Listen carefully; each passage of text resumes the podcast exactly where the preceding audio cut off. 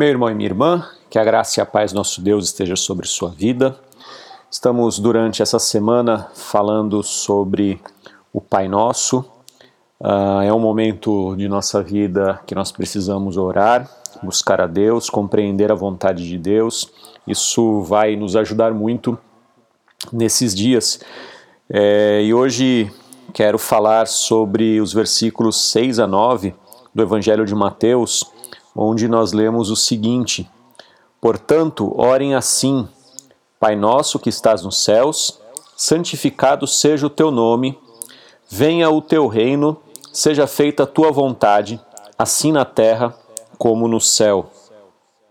A oração do Pai Nosso ela tem seis petições. Ela, nós podemos dividi-la em seis partes. As três primeiras partes, ou três primeiras petições, falam a respeito da glória de Deus, seu nome, seu reino, sua vontade. Já a segunda a, segunda parte, as outras três últimas partes, elas se referem às nossas necessidades, pão nosso de cada dia, perdão e o livramento. Hoje nós queremos falar sobre a glória de Deus, o nome de Deus, o reino de Deus, que é a primeira petição. Ela, ela nos, essa primeira petição ela nos convoca a chamar de Pai e só pode chamar de pai quem é filho. Portanto, a oração nos lembra e nos convida a ter um relacionamento pessoal com o Pai. E apesar de nosso Pai estar nos céus, ele não está distante de nós porque ele é nosso Pai, ele se faz presente por meio de Jesus. Nós devemos sempre nos lembrar que quando oramos, estamos nos relacionando com a Trindade Santa. O Pai está no seu trono celestial, o Espírito de Deus habita em nós e ele nos ajuda a orar porque nós não sabemos como devemos orar e ele intercede a Deus por nós. E também o seu filho Jesus está à direita de Deus, também intercedendo por nós. E nessa oração nós fazemos uma, um pedido a Deus.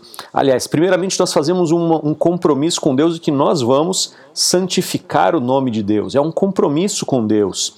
E nós pedimos que o reino dele, que o seu reino venha até nós e assim a vontade de Deus seja feita.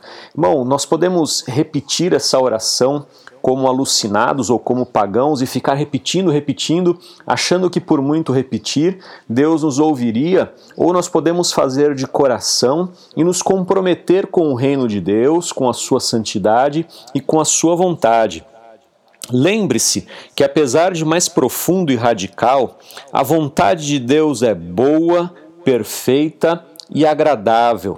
Não é um compromisso que é pesado para você. Romanos 12, 2 nos diz que é agradável fazer a vontade de Deus. Então entenda que quando você se compromete com Deus, há, uma, há um relacionamento de pai e filho que é agradável, que é algo bom, que é algo que estará sendo de bênção para sua vida. Então se comprometa com Deus se comprometa em fazer a sua vontade, independente do que esteja acontecendo no mundo. Apesar do caos do mundo que nós estamos vivendo, o seu compromisso precisa ser com o reino dos céus. E que o Senhor nos abençoe.